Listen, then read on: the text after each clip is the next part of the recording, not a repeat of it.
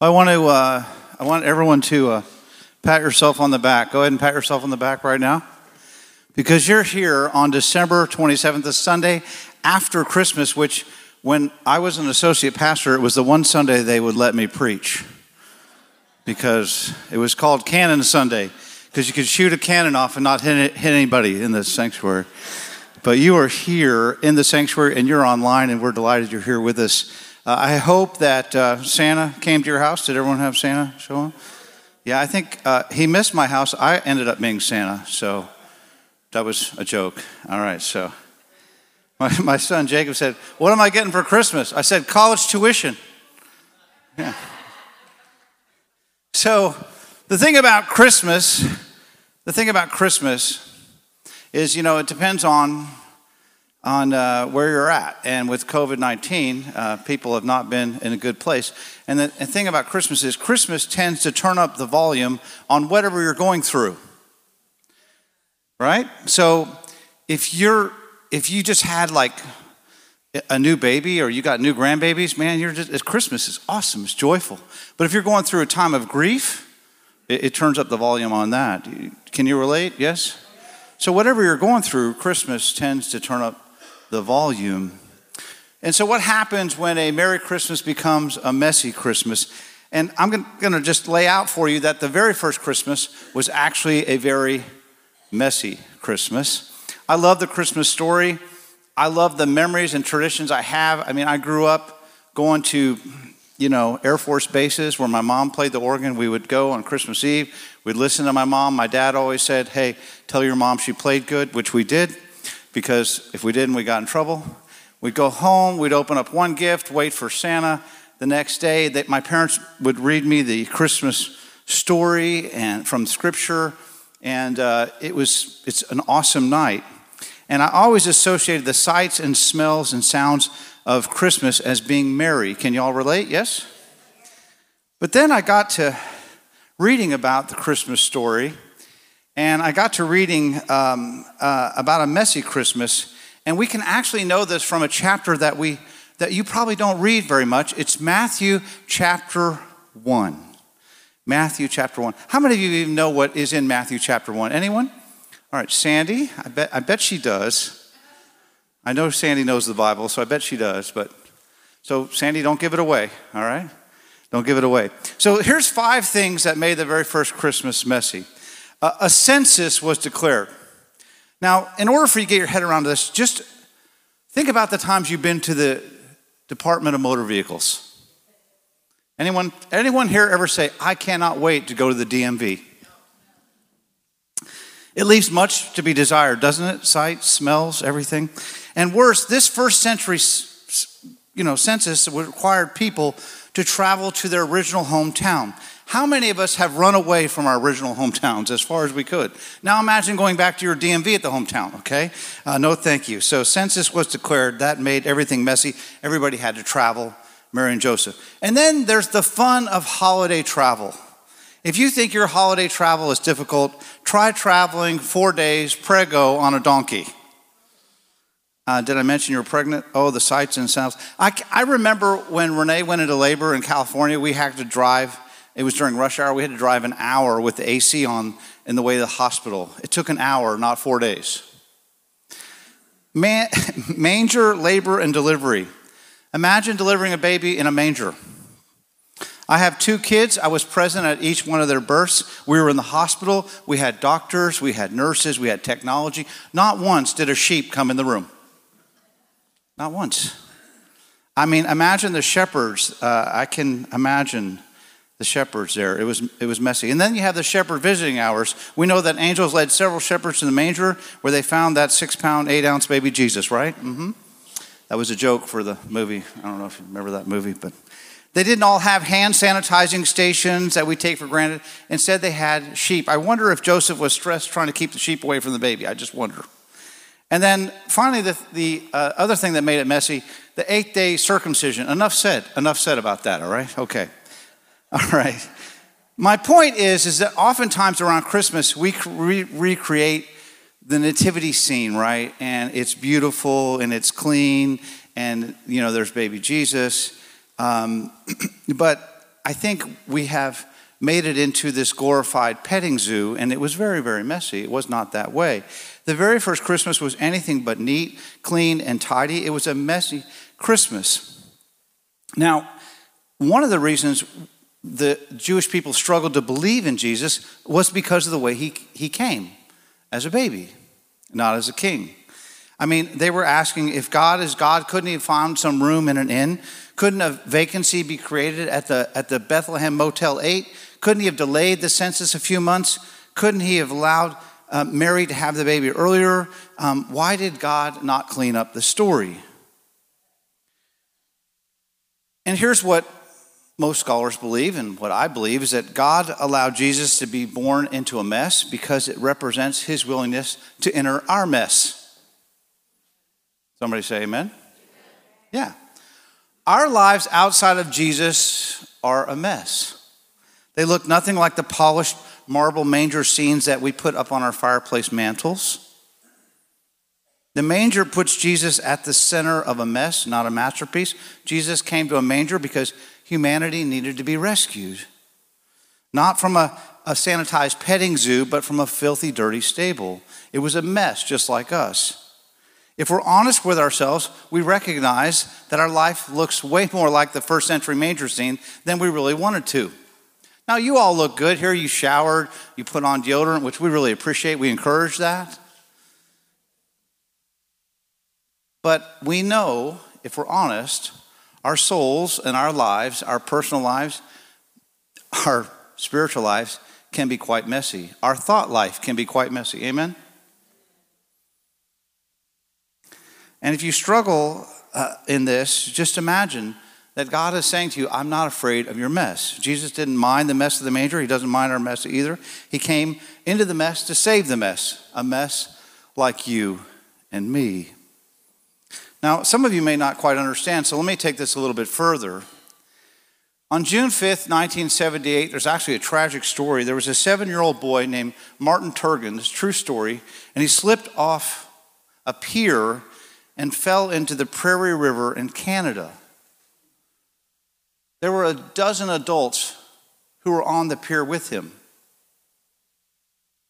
They saw him struggle. He could not swim. And he drowned right in front of them. Not one jumped in to save him. When they asked the bystanders why they didn't jump in to save him, they all said, well, just upstream, there's a plant that dumps raw sewage into the river. So the water was dirty and dangerous to your health, so nobody jumped in to save Martin Turgan. What a sad story.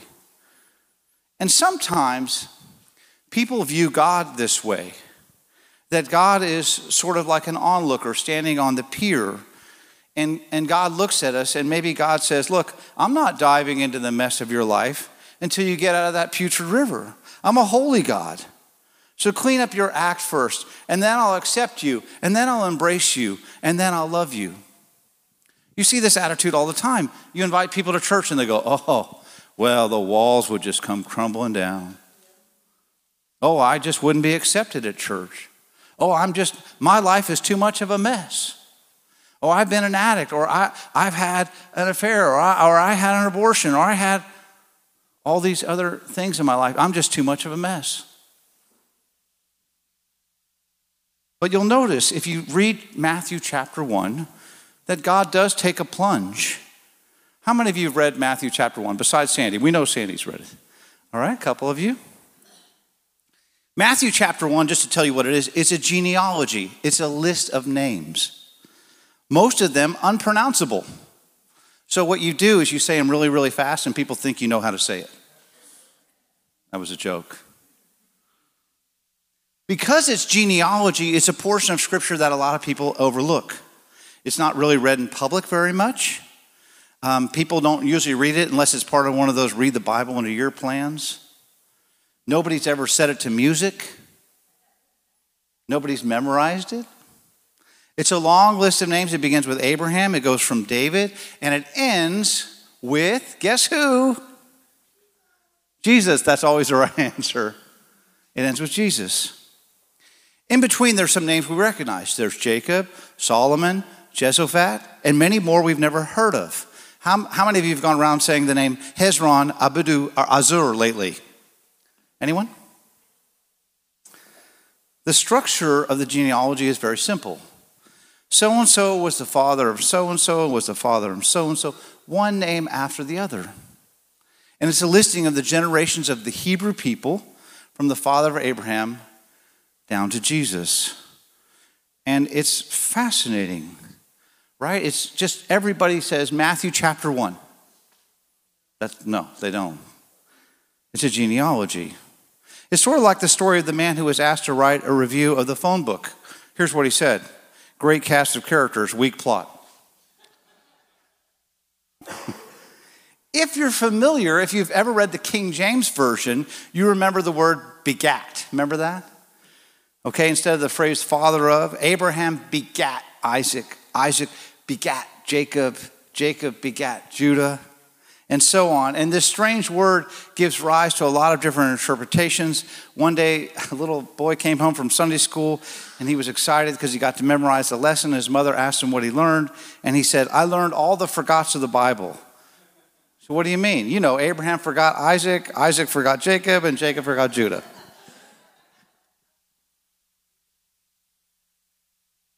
But the genealogy in Matthew chapter one establishes what kind of Messiah the Son of God will be. And that's why it's important. That's why it's in Scripture. First of all, it's amazing for God to call us his people. That's amazing to me. What a compliment. God wants us. But notice also this disturbing side of the verse in Matthew. You see this. God will save his people from their sin. Now, Matthew was written to a Jewish community. Understand this, each gospel writer wrote to different communities. Matthew was a Jewish community that had become Christian, and so they were struggling with, how do we maintain our Jewish heritage, and now we're Christian. And so if someone joins the church, do they have to be circumcised? Can they just get like a secret decoder ring instead? Those were real issues. And so Matthew's writing this to a Jewish community, and they would have been shocked. When, when Matthew's community read chapter one, they would have been shocked. They were shocked. They would have been shocked by the idea that this Messiah King, would, they thought, well, he's here to save other people from the sin of others, not their sin. But the name of Jesus doesn't just mean God save us from them. This is very interesting. The name Jesus also means God save us from ourselves. Because I have found in all of my problems, there's one common denominator, me. You notice that about your life? So Jesus' job is to save us from our sin, our stubbornness, our hearts, our oppression, our lack of love, our hardness of hearts. Sin is a serious issue, and God takes initiative to deal with it once for all. God plunges into the, the river and mess of our lives. In verse twenty-three of Matthew, there's another key name for Jesus, Emmanuel. Literally translated, it means with us God, or the with us God. It's a powerful name. We should not weaken it by saying, in Jesus, God draws near to us. No, it means that Jesus is God with us. As I said on Christmas Eve, God is here. Now, if you study the names in Matthew chapter one, and I have, it's almost as if God has put together a rogues gallery. And we don't know everything about every person on the list. We really don't. But the ones we do know about, nearly all of them, had notable moral failures on their spiritual resume. For instance, Abraham lied about who his wife was, Sarah. Isaac did the same thing. Jacob was a cheater. Judah was a fornicator. David was an adulterer. Solomon was a polygamist. Manasseh was the most evil king Israel ever had. And on and on and on, their names are on the list of Jesus' family tree. This is not a list of plastered saints. Some weren't saints at all. The best of these men had flaws, and some were so flawed, it's impossible to even see their good points. How does it show the grace of God? Simple. It shows the grace of God because these people make up Jesus' family tree. The idea, the point of this is to say, when you look in the mirror and you say things like, and I've heard people say things like this to me in my office. I got an email this week from someone who said this. Well, I don't think God loves me anymore. I've made too many mistakes. I, I'm talking to a, a person right now who's dealing with terminal cancer, and they're not sure they're going to be forgiven because of some of the things they've done. And my message to them is, oh, yes, you are forgiven. Just look at Jesus' family tree. If you think you messed up, just look at the tree. This is supposed to give you hope. Someone say amen. Amen. I mean, we got a murderer on the list. We have a fornicator on the list. We have an adulterer on the list. We have a liar on the list. We have a deceiver on the list. Think about them. Very great sinners. And here's the remarkable thing about Matthew chapter one. Are you still awake? Say amen. Amen. The remarkable thing, and I realize this is a little bit of a teaching message. The list of Jesus' family includes four unusual women. Now, the fact that it includes four women is remarkable because when Jews made a genealogy in biblical times, they normally did not include women on the list at all. They just traced their family tree from father to son. But Matthew chapter one includes four women in Jesus' family tree. They are Tamar, Rahab, Ruth, and Bathsheba. All of them very unlikely people. With the exception of Ruth, none of them possessed what you would call exemplary character. Let's think about these four women for a moment. Tamar, incest, immorality, feigned prostitution, a Gentile. Rahab, harlotry, lying, deception, a Canaanite. Ruth, a woman from Moab, a nation born out of incest. And Bathsheba, most known for adultery. But she also had Solomon. Four unlikely women, three are Gentiles, three of them are involved in some form of sexual immorality, two are involved in prostitution, one is an adulteress, all four in the line that leads to Jesus Christ. Huh? Wait, what? Is there a mistake here, Pastor? Why would God include women like this in the list? But it's not just women. Abraham, Isaac, Jacob, and David, they were great sinners too. Matthew's writing this to a Jewish community. He's writing this to a group of self-righteous people. And God put this in the scripture as a message to self-righteous people. Who did Jesus most have a problem with during his time in his life? Self-righteous people. The Pharisees. The whitewashed tombs, who looked so pure on the outside, who followed all the laws of the, of the land and followed all the laws of the Torah and six hundred ninety additional commandments on top of the Ten Commandments. But Jesus said, you're a whitewashed tomb because you don't love people. And you see this message throughout Jesus' ministry. Think about the time when they caught the woman in adultery. Now, they're supposed to drag the man with the woman to caught in adultery, but they conveniently left him behind. But they drag the woman out there, and Jesus is there, and they're trying to trap Jesus, right? These self-righteous people. We caught her in adultery. First of all, how did that even happen? They must have been looking for something. It's kind of awkward, right? And then, second of all, they're like, okay, Jesus, we know the law of Moses. Now, it says we can stone her. So go ahead. Can we stone her, Jesus? You're the, you're the rabbi. You're the teacher of the law. And if he agrees and he lets them stone her to death, he violates the law of love and forgiveness and the law of God. And so Jesus says, oh, great message, right? The only, those who are without sin, go ahead and throw the stone. And the only one who was qualified to throw a stone didn't, right? Jesus. So he went after, always going after self-righteous people. religious pride. There's nothing worse than religious pride. Matthew was written, again, to Jews. Many of the leaders, the Pharisees in particular, were self-righteous, judgmental towards others. They truly thought they deserved eternal life. What a shock it would be to read this genealogy, because it's filled with liars, murderers, thieves, adulterers, harlots. Not a pretty picture, not a clean family tree. That list was a stinging rebuke to the kind of judgment that you find in self-righteous communities. So this means Jesus was born not a sinner, but into a sinful family. He came from a long line of sinners. So if you're a sinner, congratulations.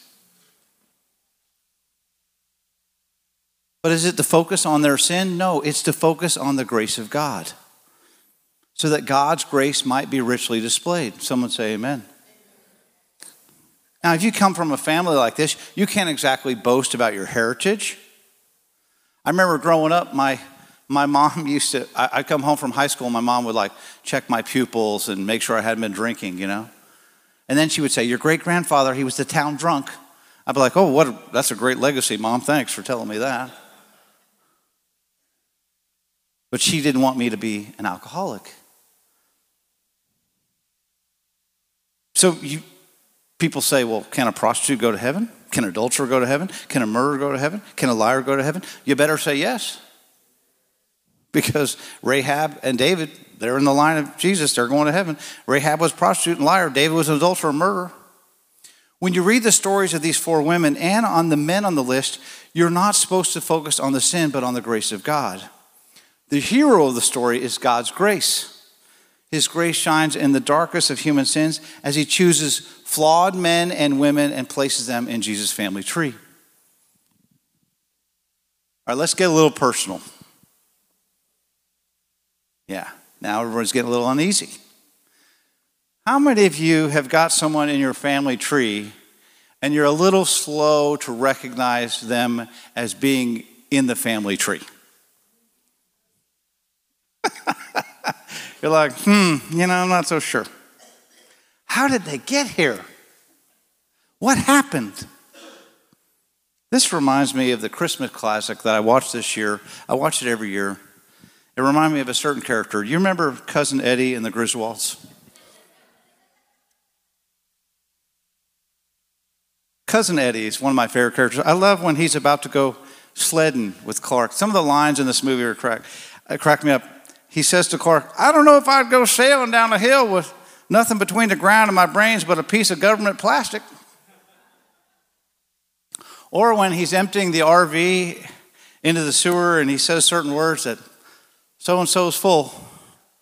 Or, that there's an R V, now don't go fall in love with it. Here's my point. We all got a Cousin Eddie in our family.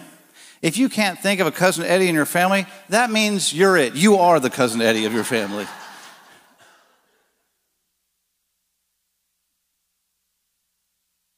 And Jesus understands the way you feel. Jesus came from a desperate, reputable family. His family tree was decorated with notable sinners. Jesus knows what it's like to have relatives who embarrass you. He knows all about a dysfunctional family situation. But the point is, no matter what your past is, Jesus is not afraid of that. He's not afraid of a mess. He can save you. Any murderers reading these words, prostitutes, adulterers, any liars, cheaters, any angry people, any thieves, any hypocrites. Good news. No matter what you've done in the past, Jesus can save you. If a prostitute can be saved, you can be saved. If a murderer can be transformed, you can be transformed. If an incestuous person can be saved, there is hope for you. This is actually good news. It's joy to the world. I think of Bill Moore. If you don't know the story of, of William Neil Moore, you ought to know the story. When he was just a young man, he got high and he committed a murder. He got sent to prison, got sent to death row. And from death row, he, he, he just was resigned that he was going to die and life was meaningless. And, And he had a chaplain that came and visited him, and the chaplain came and visited him, and the chaplain revealed to him the genealogy of Jesus and said, Jesus is not afraid of your mess, and Jesus can forgive you, a murderer. And he did something remarkable. He wrote a letter to the family and apologized, and the family wrote a letter back to him and said, we're Christian, we forgive you. And this was the beginning of Bill's transformation. And for sixteen and a half years, he was on death row. He actually became a chaplain of death row. Churches actually sent people to him for counseling.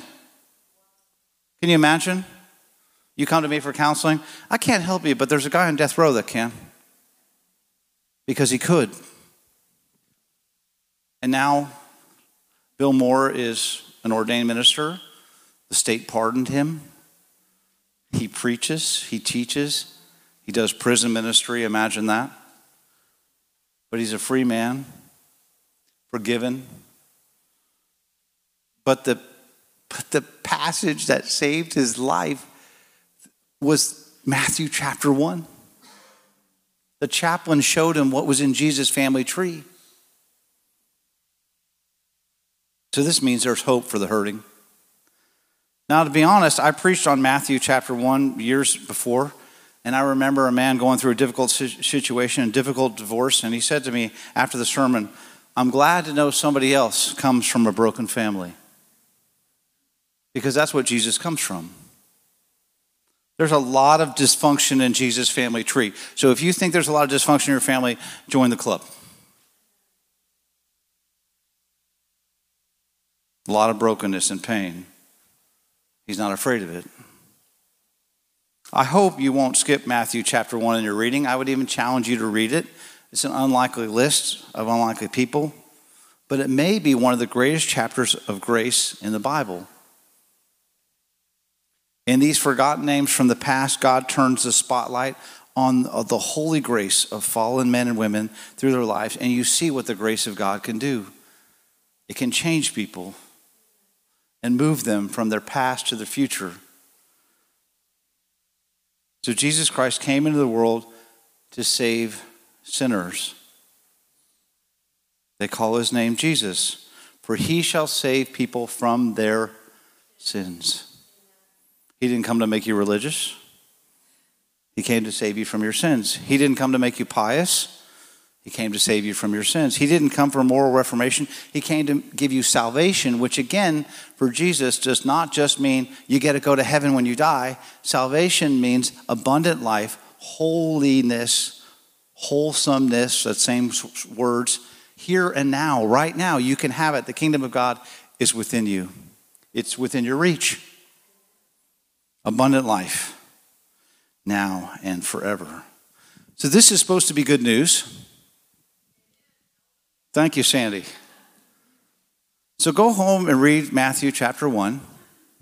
When anyone talks about the Cousin Eddie in your family, know that Jesus came for him too. And he came for you and for me. And there's no one, there's no one that has done something so horrible that God doesn't continue to love them.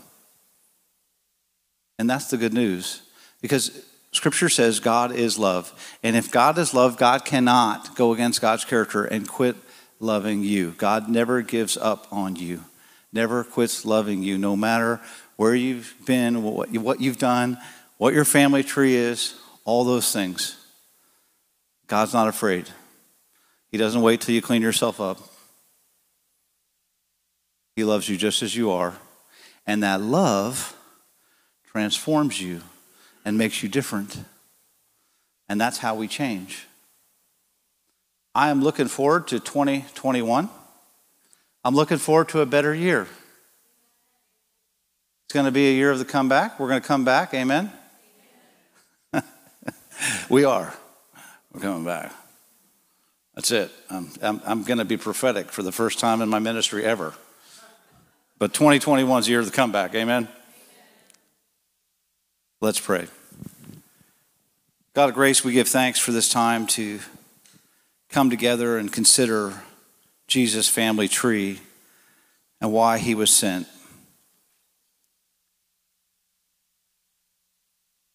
When we look at that family tree, Lord, it gives us hope, because we see ourselves in those people. We see our same mistakes, the same sins.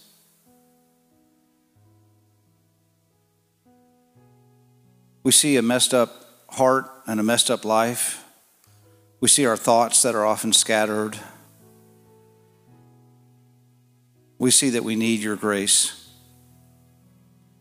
And we give thanks that, God, you so loved the world that you sent your only Son, Jesus Christ, to save the world. And you were not afraid to be born into a family of, of long line of sinners, because that's all any of us are. And it shows that you're not afraid to work through imperfect people, because that's all that there is. Imperfect people like me and you. So God, help us to realize that if you can work through people like that, then you can work through us. You can bring salvation through us to others as we tell our stories of how you came for us in the midst of our messy lives, in the midst sometimes when we're drowning in a river of sin. You sent Jesus to be our Savior, unafraid. And that's the good news, that you came to save us from ourselves, not so that we'd become self-righteous, but so that we'd focus on your grace and your mercy. For Lord, often our sins seem so great, and we struggle with the idea that you could love us. We struggle with the idea that we could trust that you love us. But help us to remember, as Brendan Manning says, our sins are like grains of sand next to your mountains of mercy. And we give thanks for the birth of Christ. As we are still in this Christmas season, I ask God that we allow him to grow in us and live in us, and let his love transform our hearts and our lives, so that we might become more than our past, so we might become greater than we ever imagined we could be. We look forward to this next year, God. We look forward to your working through this church and through each of us. And we look forward to getting back to being a church. We pray for the vaccine to be effective. We pray for all those who are struggling with illness. We pray for health and strength and vitality. And we give thanks, Lord, that you love us. You love all of us. It's joy to the world. We pray this in the name of Christ, who taught us, as we say now together, Our Father, who art in heaven, hallowed be thy name. Thy kingdom come, thy will be done, on earth as it is in heaven. Give us this day our daily bread. Forgive us our debts, as we forgive our debtors. And lead us not in temptation, but deliver us from evil. For thine is the kingdom, power, and the glory forever. Amen. Thank you so much for joining us at Grace Presbyterian Church. We hope and we trust that this message was a blessing and gave you much encouragement as you face today. At Grace Presbyterian Church, we are a church family that welcomes everyone who welcomes everyone, and we would love to welcome you. So please join us either online or in person. You'll find a community that loves God and loves each other, and we are blessed by other people joining us. So please come and join us at Grace Presbyterian Church.